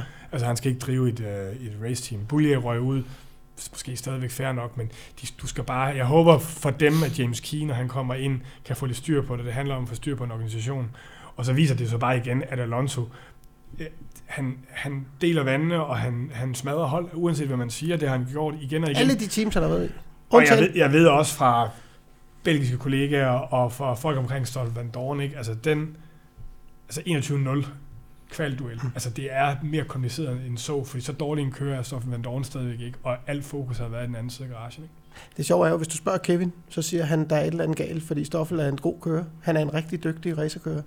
Men, men ham, han er der blevet knækket i skinbenshøjde, må man sige. Ikke? Øh, men, men jeg forstår heller ikke Zach Brown. Altså når man har været i Ron-tiden i Formel 1, hvor der jo var, altså der var ikke et hår, der vendte forkert på nogen i teamet. Så kommer der sådan en halsjusket, lidt småkvapset uh, gut ind, med, med, hvor det hele det sidder og ser forkert ud. Altså, det skal næsten gå galt. Det, du kan ikke vende et team om så meget, tror jeg. Det er uladsiggørligt. Det er sindssygt sørgeligt at se. Øh, men jeg tror, det har været meget fedt for Alonso, for jeg tror, han har haft mere eller mindre frit spil på hvad som helst, undtagen at han ikke har taget nogen point. Ja, det er det væsentlige for ham. Så, øh, ja. Ja. Han har fået penge for at være der jo. Hot 2018? Øh, mange. Hvad hedder det? Øhm, Haas, dem har vi lige, hvad hedder det, helt sikkert, de er en overraskelse. Sauber og Leclerc, altså øh, sammen, øh, men også altså Sauber er det mest øh, forbedrede team. De har, skal det så også siges, med Alfa Romeo-aftalen, øh, et af de største budgetter i, i midterfeltet, og nu begynder det at, øh, at, at vise sig. Men, og, men, men både teamet og Leclerc har været imponerende. Og så har jeg så at sige, hvad, hvad starten. Altså, øhm, øh, altså, vi gider ikke lige snakke mere Hamilton, fordi at... Øh, han er et eller andet sted ovenover. Altså, han er, han, han er i sin egen liga. Ja. For starten er jeg mest imponeret af, fordi han faktisk fik så dårlig en start ja. på sæsonen, og lavede nogle, hvad hedder det, nogle virkelig dumme fejl, og det virker som om, at han satte sig ned, indså, hvordan han overkørte, og, og, og, og, og var nødt til at, at lægge sit, uh, sit hoved lidt om, og nogle gange køre langsomt for at køre hurtigt, og, og, og lade være med at, at, at, at, at opsøge nogen. Han laver stadigvæk, altså jeg synes stadigvæk, at han har sin del af skylden for den mod, mod øh, Ocon i, øh, i Brasilien, så han har stadig noget, han skal lære, hvis han skal være verdensmester. Men den måde, han vendte rundt på en tallerken, og øh, efter at have, have, have startet sig Ja, altså, vi, han var jo helt derude, hvor Christian Horner offentligt øh, sagde, at han burde måske han vælge en anden tilgang til det hele, ikke? Og hvor han så siger, at det gør jeg ikke, fordi det, det er den tilgang, jeg altid har haft, og det er den, der har bragt mig til hvor. Altså, det er jo en selvtillid, der ved noget for en 20-årig, eller hvor gammel det er, han er, ikke? Ja, ja, men han er også Jos Verstappen, Jos Verstappens søn, ikke? Ja, det er, må man som vi også uh, har set wow. det på, uh, på live-tv, og uh, Jos og manageren bliver jo et... Uh, de, de testede, der var en uge, hvor de ikke fik lov til at ja. være der, hvad hedder det, for lige at se, hvordan det var. Øhm, men som som arm, så synes jeg, den måde, øh, han har udviklet sig på, ja. det, er, det er bare været imponerende, og det er en af dem, man glæder sig til at se i fremtiden. Not, Jens, hvis du skal kigge på noget, der virkelig har skuffet i år, vi har været inde på noget af det, det ved jeg godt. Men... McLaren var på vej i forvejen, og, den, og den, det eneste, der glæder mig ved den, det er, at, at de holder fast ved en orange McLaren. Det kan jeg godt lide øh, fra gammel tid. Ja. Men, men det er sådan set det eneste glædelige, der at sige om det team lige nu. Det er, at farven er rigtig. Øh, jeg synes, det er understreget nu, at der var andre problemer end Honda. Øh, det lød som om, at det var deres evige øh, fejl, og det var det eneste, der var galt i det team. Øh, de har nu været elendige med Mercedes-motor, de har været elendige med Honda-motor, og de har været elendige med Renault-motor. Nu tror jeg, det er tid til at kigge ind af, øh, og jeg vil sige, det er not på en sørgelig klinge, når man har oplevet det enormt fantastiske team, det var. så, øh, så synes jeg, det er en, med meget store bogstaver en not. En koloss på lærfødder, kan man Ja, det sige. det. Ja. Men hvad med, med Williams, et andet stort hold fra 90'erne? Jamen, Williams har været, de har jo været bundskraber længe, og det har ikke været nogen overraskelse, når du, når du tyrer til det, som de gør til sidst, altså og får øh, ren og skær kun betaling, øh, øh, så mister du øh, enhver form for udvikling køremæssigt. Der er ikke noget køredrev i det, fordi de er der for at være glade for at få lov til at køre rundt i en racerbil. Øh, og så mangler du en hel masse ting, øh, altså en tilgang til det. Og så klarer du dig fra race til race på økonomi, fordi at du har et gammelt navn. Hvis ikke de havde heddet Williams, så havde de været udslettet og væk for længe, længe siden. Øhm, og det er øh, helt vildt sørgeligt, men det er ikke specielt sørgeligt for 2018. Det har det været længe. Jeg, jeg har faktisk også skrevet Renault. Øhm, mm. Og det er en kombination Som af, not. af deres motor. Ja, som not. Ja, som not, ja. Ja. ja. Altså en, en kombination af deres hvad hedder det, motor, som, som sådan virker som om den står stille. Øhm, og så, øh, selvom de bliver fire, de er altså det fjerde fabriksteam. Øh, og, og jeg var til den famøse præsentation øh, der med Kevin i, øh, i 16, og der stod nu tidligere topchef øh, hvad hedder det Gossen og, og talte om podier i øh, sæson 3 og sådan noget, og de, de, er, de er stadigvæk langt efter topholdene, og de, og de ville have været Altså en ting, de lå og kæmpede med, med Haas, men hvis Force India havde haft deres point lagt sammen, så var de altså ikke blevet, øh, blevet fire. Øhm, det, det, det, synes jeg egentlig er lidt skuffende ved budget, og det, det know-how, de har, de har bag sig. Meget interessant, du lige bringer det op med Carlos Gosch, uh, Goschen, den, den øverste chef for, for Renault og Nissan og så videre. Som, ja, er han i fængsel, eller er han kommet ud? Jeg tror faktisk, han er løsladt nu, Ja. ja. efter endt afhøring, Og- men og- stadigvæk tiltalt. Uh, det var jo i, i høj grad ham, der, der satte den seneste uh, projekt, uh, Renault Formel 1, uh, i værk for nogle år siden. Ikke? Altså, tror I, det får nogen betydning, hvis han ikke er der længere?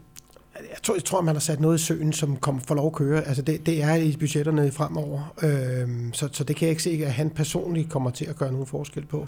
Øhm, jeg tror, det er på et langt at det er et helt andet niveau, Mm. oppe på, på, på et meget højt niveau, at det kommer til at få nogle ændringer for Renault Nissan måske, hvis han bliver straffet.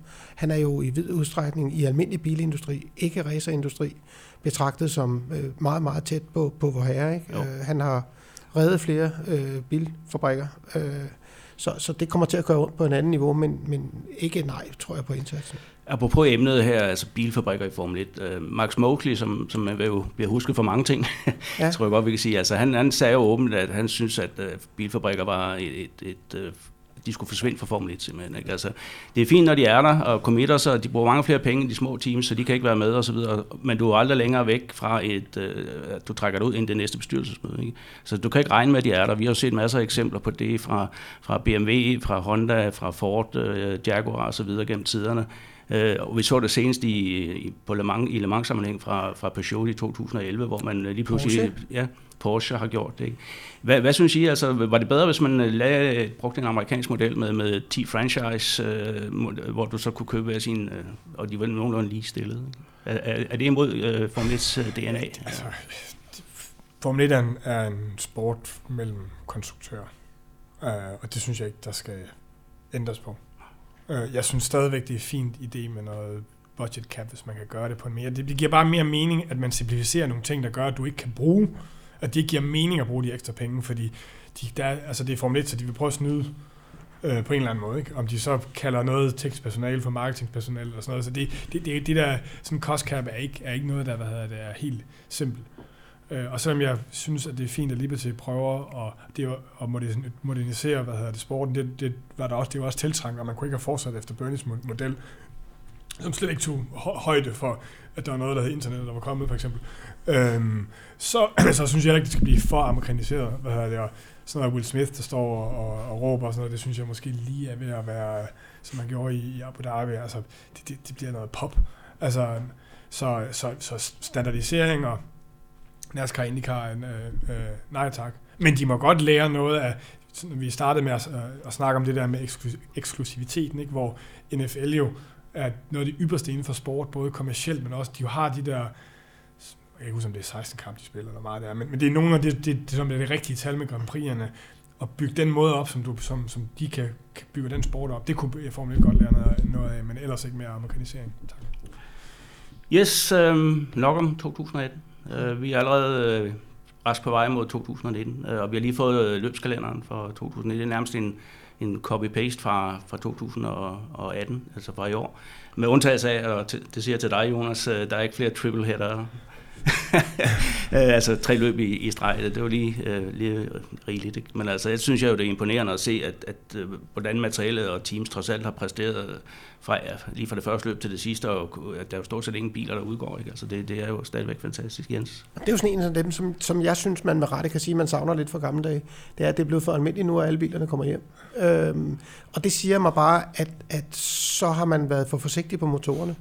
Jeg kunne godt tænke mig, at man spændte hjelmen en lille smule mere, og så anstrengte dem så meget, så man siger, jamen prøv at høre, enten så holder den i mål, eller også så eksploderer den med et hul drøn på næste sidste omgang. Der, der går virkelig mange i mål hver gang. Ja. Øh, og, og det indebærer, at øh, der måske er slagsmål mellem fem biler, og så kører der altså 15 rundt, der bare er, er nogle af dem, der leder efter en parkeringsplads rundt omkring i byerne. Og det, det synes jeg måske godt, man kunne gøre et eller andet for. Ikke at man skal gøre dem dårligere, men gøre et eller andet, der begrænser dem til, at de eksploderer en gang imellem. Altså det er, der er for lidt holdbarhedsfaktor i det. Du har en eller anden tempo i en bil, det har du på første omgang, og det har du djævlen, det er også på sidste omgang. Øh, og det er sådan en lille smule øh, træls, fordi at de her enheder, de skal holde sig forbandet længe. Ikke? En anden ting, som har været nævnt for ligesom at, at bringe lidt flere overraskelsesmomenter ind i, i sporten, det er at droppe den her fredagstræning. Fordi øh, altså, tesen er, at når du, du kan køre så meget op til et løb, så, så har øh, alle ingeniører, de har alle de data, de skal bruge. Bilerne er optimalt indstillet til det, de kan. Så der kommer ikke rigtig nogen overraskelser. Vi har set det nogle gange, hvor fredagen for eksempel er regnet væk, hvor du får nogle uforudsigelige ting øh, om lørdagen i tidtagning osv. Øh, vil det være en idé, også når man har så mange løb, altså at droppe øh, fredagen? Altså, jeg, for, ja, promotorerne er jo ikke meget for det. De vil gerne have folk ud den ekstra dag. Jamen, der kommer jo ikke rigtig nogen fredag, så vidt jeg ved. Oh, det gør der alligevel nogle steder. Altså, øh, det, det, det, det gør der. Altså, um, uh, Mexico er der udsolgt, for eksempel. Ja. Uh, det, mm. um, det, det, det, det, gør, det gør der nogle, uh, nogle steder. Um, og så har jeg bare sådan, at, at det vil kun gøre de store stærkere i sidste ende, fordi at de har simulator, hvad hedder det, musklerne og og nogle af de mindre teams, som alligevel skal ud og teste på ting af, hvad det inden, det har de ikke mulighed for, så, så i sidste ende, så tror jeg bare, at de store, de vil lukrere på det. Så jeg tror ikke, du opnår den effekt, som du gerne vil have ved det. Er der noget, man, man kunne gøre nemt for at spice showet op? Altså nu har man jo indført, altså man lavede et knæfald øh, tidligt i sæsonen 2018 omkring øh, frontvingen, for eksempel aerodynamikken på 2019-bilerne, ikke? for at gøre dem bedre til overhale. Og, og det, var, det paradoxale var, jeg synes jo, man så efterfølgende, at de rent faktisk godt kunne overhale. Ikke? Mm. Øh, er, er det et selvmål, tror I, eller er der andre ting, man kunne gøre for ligesom at, at gøre det lidt mere uforudsigeligt? Jamen, man kan sige, altså 2001-reglerne taler man meget om, at det er en ændring, som måske ikke giver noget. Og, og, så, og så vender jeg det om, og så siger jeg, hvad er det værste, der kan ske? Er det, det bliver som 18? Fordi 18 har været meget fedt. Ja. Så altså, det, jeg har svært ved at se, hvad det er, der er så forfærdeligt ved det. Jeg synes jo, at, at en af de styrker, som Formel 1 har frem for nogen andre sportsgrene, næsten stort set lige meget, hvad man nævner, det er deres vilje til at prøve at smide øh, alle tingene op på bordet, og så sige, nu laver vi formatet om, vi laver sportslige regler om, vi laver tekniske regler om, og de kommer tilbage hver eneste år og trækker øh, alligevel. Så jeg synes, det er en styrke, at man er villig til at våge pelsen for at holde det kørende. Så, så jeg tror ikke, at 19, det, i min bog ser det ikke ud som om, at det på nogen måde bliver, bliver ringere. Øh, det kan jeg ikke se. Jeg, jeg synes bare, det er dumt, det de gjorde, vil jeg sige, fordi der, der kommer, uanset hvad de gør, så kommer der ikke til at være ret mange overhældinger på Albert Park, heller ikke næste år. Altså, vi, altså, vi havde den samme debat for to år siden.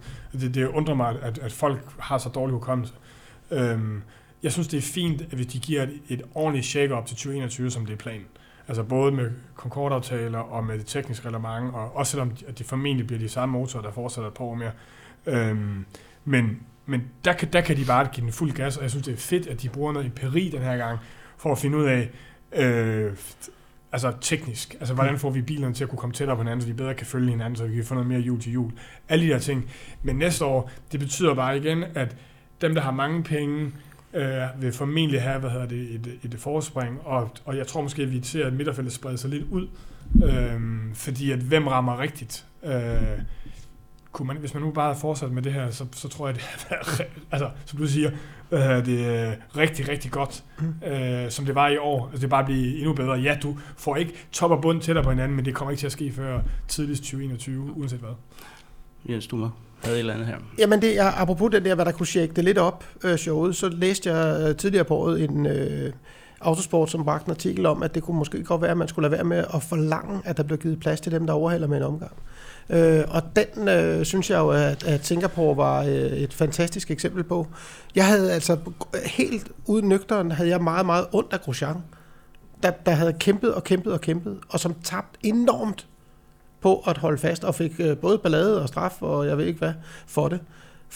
For at give plads til nogen, som bare skal have lov.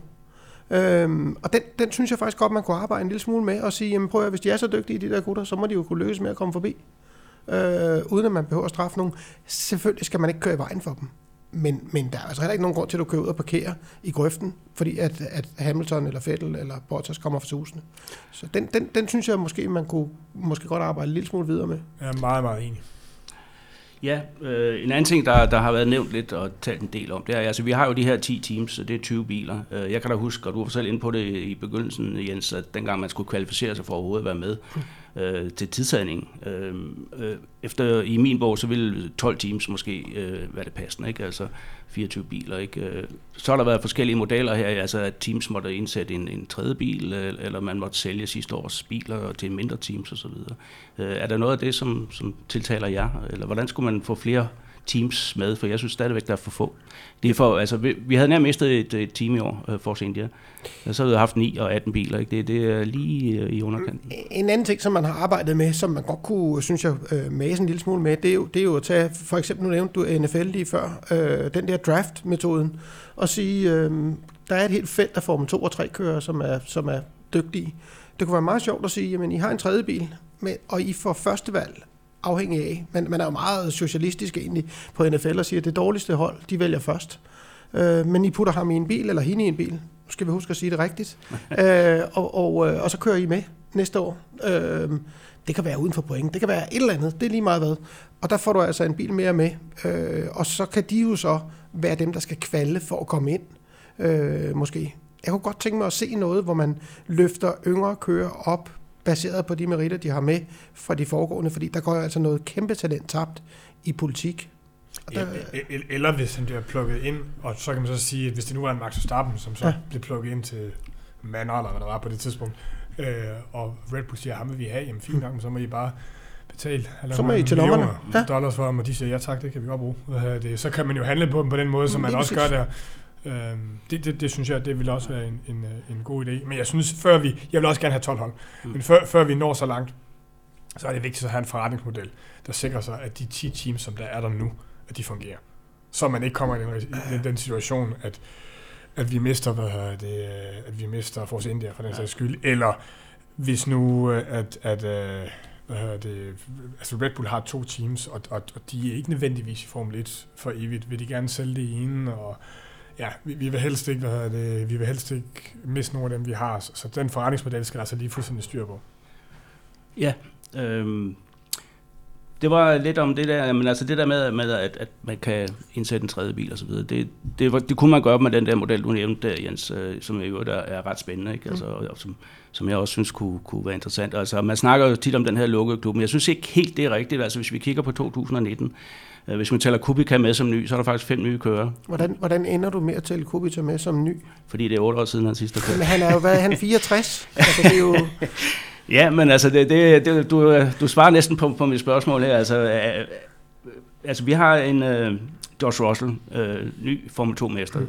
helt klart øh, kvalificeret. Vi har en Lando Norris, som er lige så god. Øh, Alexander Albon er lige kommet her i sidste øjeblik, bliver nummer 3 ved Formel 2-mesterskabet. Øh, uh, Giovinazzi, som har været lidt med, jeg forstår ikke helt, at han bliver ved med at hænge med i, det, i den der. Det tror jeg heller ikke engang, han selv gør. Nej, der må være nogle, nogle ting. Jeg vil så sige, ja. i Italien har de altså ret stor fidus til ham. Jeg har mm. været ligesom jeg, men hver gang du taler med italiener, mm. øhm, altså i, i, åbenbart hans arbejde for Ferrari-simulatoren, og øh, de, de, øh, de har de har meget, meget stor øh, fidus til ham dernede. Ja. Så, øhm, så det bliver spændende at se. Mm. Altså.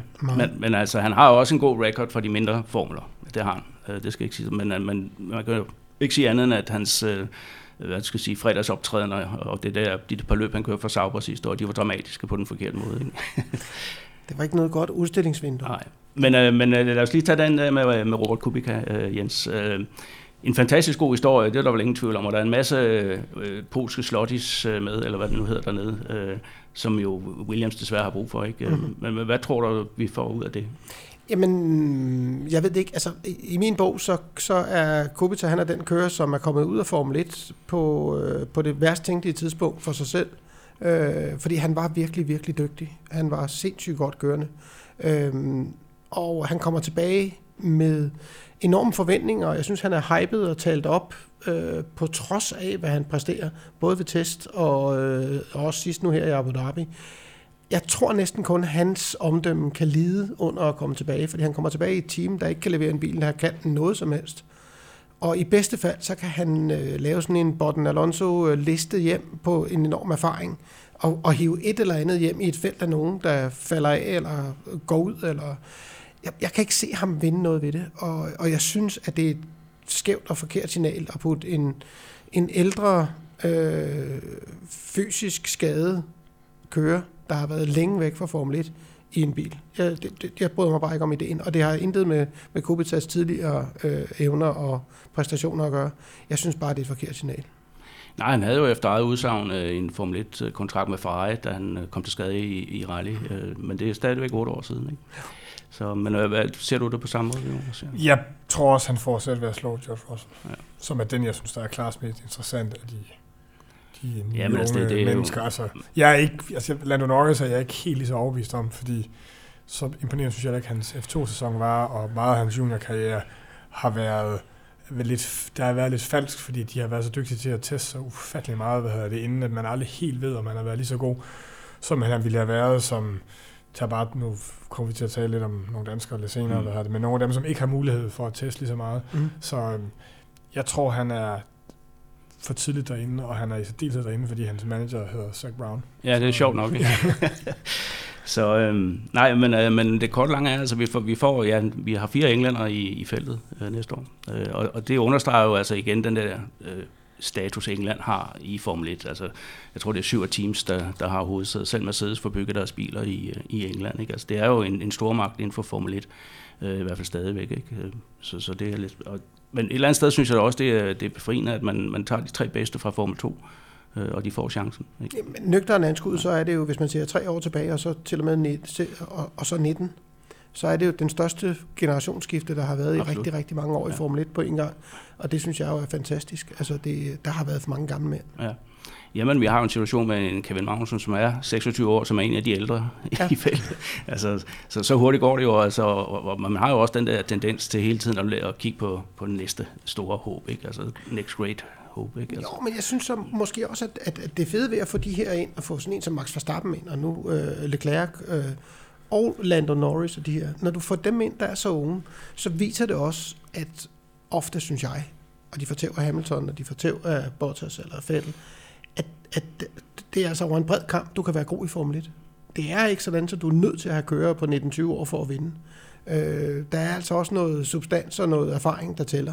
Og det kan jeg meget godt lide ved sporten, øh, at, at det er en bred vifte af aldersgrupper faktisk. Øh, Kimi, der vinder et løb, ikke? han har været 37. Ikke? Øh, det, det synes jeg er enormt positivt. Men altså nu, hvis man må hvad hedder det, øh, reklamere for konkurrerende podcast, så laver F1 sådan en, der hedder øh, Beyond the Grid, eller noget, hvor de, de har faktisk ret mange interessante, og der sad jeg lige og hørte den med Jacques Villeneuve den anden dag, og der var han nemlig inde på, at han synes, en ting, der var lidt bekymrende ved, ved det nye, det var, at, at moderne Form 1-biler kan køres af de her unge mennesker, som ikke behøver mere erfaring, og at de kan være inden for tiende del fra starten stort set.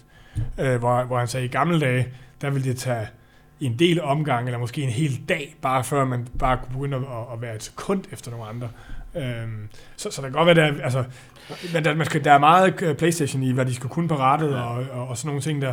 Øh. Men altså, det kan jeg også godt uh, følge til en vis grad, men man skal bare huske på, hvor tidligt uh, de her kører starter i dag kontra tidligere. Ikke? Altså, da, da jeg kørte uh, Formel Ford, der skulle man være 18 år og have kørekort.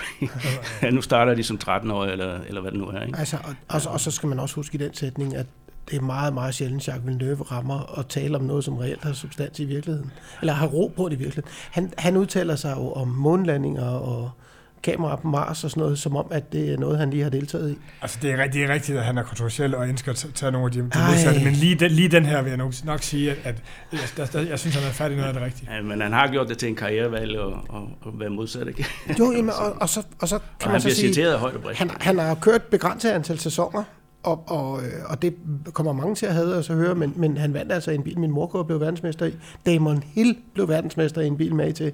Det synes jeg understreger lidt, at øh, det kan godt være, at han havde... Der, der kan man snakke om biler, lidt, der var hurtigere end de andre. Det var to sekunder per altså, omgang eller noget. De, de andre så som om, de kørte Formel 2. Ja. Ikke? Han står stadigvæk Michael Schumacher. Det skal vi lige... Ja, ja. Altså, han, han kunne næsten ikke slippe for det det år, vil jeg sige, i den bil. Så vi har nogle øh, minutter tilbage, men øh, nu da vi snakker om unge talenter osv., så, videre, så er der heldigvis også noget, øh, vi kan glæde os over og, og se frem til her i Danmark, øh, nemlig en, en ung øh, fyr fra Hedensted, øh, Christian Lundgaard, øh, som altså trækker overskrifter af, af den helt rigtige slags rundt omkring, øh, og som jo er inde hos øh, Renault i deres Driver Academy, og efterhånden er måske det holdeste navn, de har derinde. Øh, der er i hvert fald meget, der tyder på, at han bliver anset som. Øhm, og han skal køre øh, med i Formel 1-cirkuset, øh, i hvert fald i Europa næste år, i den nye Formel 3 International-serie, som, hvor han får et af de absolut hotteste sæder hos, øh, hos Art, øh, som er dem, der måske ikke ved det, så er, Art det, øh, det mest vindende formelteam uden for Formel 1, øh, og det, det er altså et, et sted, som alle gerne vil køre. Ikke? Jeg skal bare sige, Hamilton kom fra hard ja. til Formel 1. Så. Og de har vundet... De har gjort det meget godt. De har vundet GP3-serien de sidste fire år, ja. lad os sige det på den måde. Ikke? Så. Men, men uh, Jens, du kender også Christian rigtig godt. Uh, ja. altså, er det hype det her? Er det dansker briller? Eller hvor, der, hvor god er Christian? Vi er jo handicappet af at aldrig kunne udtale os uden dansker briller, fordi det, det, det er vi simpelthen nødt til at have. Og det, og det er det verdens nemmeste, det er at kritisere os, der stikker snuden ud for kun at have dansker briller på. Men det har vi, fordi det er vi. Og når det så er sagt, så helt så objektivt, som jeg synes, jeg kan være, så alt det, Christian har gjort indtil nu, det havde bare ikke kunne lade sig gøre uden manden. Han var i særklasse et kæmpe talent. Renault spiller og bruger ikke deres tid på, på ævl og kævl. Så de ved nøjagtigt, hvad, øh, hvad han kan. Og han kan virkelig meget. Så var han ikke nået dertil, hvor han er nu. Nej, altså han, han øh, startede jo ud med at blive junior europamester i go-kart øh, i 2005, og det er faktisk kun Michael Christensen, der, der har præsteret tidligere af danske kører. Øh, og så skiftede han til, øh, til Formel 4 sidste år og vandt to mesterskaber, øh, internationale mesterskaber i sit debut, og jeg tror, han vandt 17 løb eller noget i den stil. Der. Helt enestående. Øh, skifter til Renault 2.0, som er den primære øh, sådan, talentklasse, inden man når op til de helt store klasser der. Og, og lige ved at vinde den, øh, vinder øh, rookie-titlen, øh, som, øh, og meget tæt på at vinde det samlede mesterskab. Han har en racecraft, som, som jeg ikke har set med øh, hos rigtig, rigtig mange kører. Øh, specielt det blev, det blev demonstreret også i det sidste løb i Barcelona, hvor han øh, kører op og overhaler øh, Max Futel blandt andet, som vinder serien og så videre. Øh, Jonas, du har også mødt ham. Øh, ja, og jeg, jeg har også mødt nogen, øh, der ikke har danske briller på, øh, som altså, blandt andet nogle af franskmændene og sådan noget, altså de, de, de har også gået og lagt mærke til ham, og, fordi når vi har siddet nogle gange kollega Peter Nygaard, som er BTR, hvad hedder det, vi, vi sidder nogle gange og har set fuldt nogle af hans løb, når vi har siddet derude, ikke? og der kommer folk sådan lidt over, fordi at de, de er allerede begyndt at lægge med, altså de holder os også øje med nørderne, for de andre lande holder også øje med, hvad der foregår nede, nede i de serier, og han er et navn, der ligesom popper ud. Også fordi, at de nævner ham hvad hedder det, ved, ved, ved Renault. Han er det yngste medlem af deres simulator-team, øh, og de bruger ham der. Øh, så de går også og taler hvad hedder det, godt om ham. Så altså, det er et navn, man, man regner med. Når det så er sagt, så bliver næste år en nøglesæson af den anden verden. Øh, fordi at hvis han kan... Lad os sige, hvis han kan vinde, hvis han kan blive to år, hvis han kan blive tre år, men altså han skal op og, hvad hedder det, gerne og dominere, da bilerne er minder om de her, hvad hedder det, GP3-racer, men er trods alt lidt, hvad hedder det, anderledes, og, og forhåbentlig kan han så drage lidt fordel af, at han vender sig rimelig hurtigt til, til, til nye biler sammenlignet med nogle af, af de andre, øh, som, som har flere penge til at, at teste. Men, men med det rigtige resultat her, så vil jeg næsten garantere, at han som minimum får en, et skud på et tidspunkt i en, i en, uh, i en Formel 1-racer. Til gengæld er det så også en sæson, hvor du kan falde fuldstændig ud af det. Altså, det ja, man jo bare kende jo. Men, altså, men det er det jo, altså, altså det, det, er jo, det er jo fuldstændig rigtigt. Altså, der er, altså, når man er på vej op igennem hierarkiet, og skal pigge på det rigtige vindue, hvor der åbner sig et vindue øh, i Formel 1, så kan du ikke øh, tillade dig et eneste år, hvor, hvor, det, hvor det ikke klikker. Altså det, det, er bare, det er bare den sørgelige sandhed. Øh, jeg tror, vi kan huske Michael Christensen i sin tid, Jens, hvor vi også øh, snakkede meget om, at han kunne komme til Formel 1 og sådan noget. Så havde han et dårligt år i, i GB3, eller faktisk Meget dårligt. Ja, og der var det lige før det hele var styrtet i grus. Mm. Og han, hans formkarriere stoppede i hvert fald. Ikke? Så har han så fået en fantastisk sportsvognskarriere. Det er noget helt andet. Ikke? Jo, og jeg, og jeg vil give Jonas ret, det er sådan lidt, lidt øh, make or break år næste år, men, men en stor del af det, der kommer til at bære det næste år, tror jeg, er netop, af, af hvor adaptiv en kører du er. Fordi det er altså en ny, helt ny bil, som, som øh, både motormæssigt og, og, og køremæssigt, der kommer han op mod nogen, der har lige nøjagtigt lige så lidt erfaring, som han har i den. Og en af de aller, aller største styrker, tror jeg, udover at han, er, han har et fantastisk øh, tempo og racecraft, det er altså hans øh, mentale øh, tilstand. Altså Christian er sindssygt dygtig til at ryste øh, ting af sig og komme videre. Han har, han har øjnene fremad, øh, og det er ikke en kører, som jeg ser ham i hvert fald, og som jeg kender ham, der hvis han, hvis han kommer ud for noget skidt i starten, vi har jo set Formel 2-biler, der ikke duede, øh, og sådan nogle ting, han, han bliver bare ikke rystet. Altså, han ryster, han laver lige sådan, Nå, og så, nå, videre igen. Øh, og han er meget uimponeret, øh, ligegyldigt hvad pinen man har stoppet ham i indtil nu.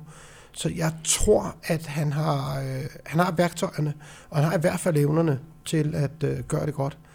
Og når det er sagt, så øh, vil jeg også sige, at han skal også i top 3. Med det, han har præsteret indtil nu, der skal han, når sæsonen er slut, i hvert fald i top 3 i den nye Formel 3-serie. Det bliver i hvert fald spændende at følge, øh, men, men dejligt, at vi har sådan en øh, et talent af den kaliber i pipeline i Danmark. Altså tænk øh, en situation, hvor vi har to danskere i Formel 1, så tror jeg, at du får flere kollegaer fra andre blade ud til de forskellige løb. Jamen, altså, det, det, bliver jo en fest jo, for det. og jeg kan sige, at vi har også, så, så sent som i dag, har jeg talt med, med min sportsredaktør på, på EB om det, at altså, ja, så, nu ved jeg ikke, hvornår det bliver sendt, men, men, men kalenderen er lige kommet, hvad det bliver bekræftet, den slutter i Rusland og, øh, og ikke i Abu Dhabi og starter i Barcelona, og vi kommer til at køre på fra starten af, fordi at det er jo også en mand, man gerne vil være med til at bygge op, det skal jeg først indrømme. Øh, og så vi kommer simpelthen også til at teste, hvor, hvor stor er interessen for folk. Øh, og indtil videre har der faktisk både for ham og nogle af de andre også, nogle af de andre, andre unge hvad hedder det, talenter, øh, båret selvfølgelig frem af Kevin Magnussen, men, men hvem er i slipstrømmen? Det er en historie, folk godt kan lide øh, at følge, og den, og den skriver vi heller gerne. Ja. Hvis han kommer i Formel 1, sker der heller ikke noget ved, at I har lært folk, at de ved, hvem det er? Nej, det er rigtigt. Det er, rigtigt. det er sådan en form for fremtidssikring. Ja, ja, det, jeg har forberedt lidt i forvejen. Det Men i det hele taget, og nu springer vi lige lidt uden for Formel 1 her mod slutningen, altså dansk bilsport øh, er er jo en, en lille øh, verdensnation, øh, når, i hvert fald når vi snakker GT og så videre, Jens, og det ved du jo alt om, fordi du følger ja. jo tæt hold øh, GT, VM og så videre. Og, og vi har øh, lige fået en ny fabrikskører, øh, Dennis Lind, som har skrevet under som fabrikskører for Lamborghini. Vi har nogle stykker i forvejen. Hvordan kan det her lille mirakel egentlig finde sted? Jeg har lovet øh, Jonas at spørge mest til dig om det her, fordi han er mest inde i Formel 1. Altså, det, det er vel det, som, som man egentlig sådan meget øh, bredt kan kalde for Ole Olsen-effekten, øh, hvor, hvor John Nielsen og Tom Christensen, de fik låst døren op til den her GT-verden, og hvor der er rigtig mange unge og yngre mennesker, som øh, er røget på Le Mans-vognen, så at sige, hvor man har ligesom altså rigtig mange, og i rigtig mange år har haft øjnene på Formel 1, øh, og har relativt tidligt fundet ud af, at ud af verdens befolkning, der er 20 eller 22 af dem, der kommer ud og køre. Og der er man simpelthen nødt til at finde noget andet også. Øh, hvor man så har erkendt, at Tom Christensen har jo lige haft et af, et af de allerbedste jobs overhovedet i motorsport i mange, mange år. Michael Christensen har det øh, helt sikkert også. Øh, og der er penge, der er fede biler, der er fede baner, og der er tæt race. Øhm, og, og det har vi været gode til i Danmark at få solgt ned i rækkerne fra Tom og fra John, som egentlig låser døren op, øh, som har været gode skoleeksempler på, at øh, når man maser, og man går den rigtige vej, så kan man godt nå det. Vi har været parallelt med det godt hjulpet af en mand som Jan Struve, som sørger for at holde Aston Martin kørende, og dermed åbner for, for øh, kæmpe talenter som Niki og Marco i den bil. Øhm, så, så jeg tror, at det er sådan en selvforstærkende ting, at øh, små drenge og piger i Danmark, der ser opad og ser, at der findes en stor karriere, og der findes penge i motorsport nogle steder, de ved, at der er noget at skyde efter. Og det er en, for mig en befrielse, at man ikke kun snakker om Formel 1, når man er en lille racerdreng eller pige. Og med disse vise ord, så vil vi gerne øh, sige tak, tak. til øh, Jonas og Jens øh, for et fantastisk indspark her. Tak skal I have, god jul. Lige måde. Lige måde.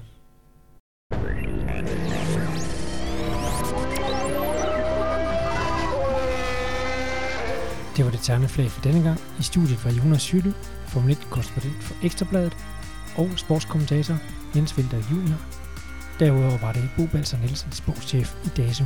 Håber, I lærte en masse om Formel 1-sæsonen 2018, og at I lytter med næste gang, vi har en særudsendelse af det terneflag klar til jer. Vi høres ved.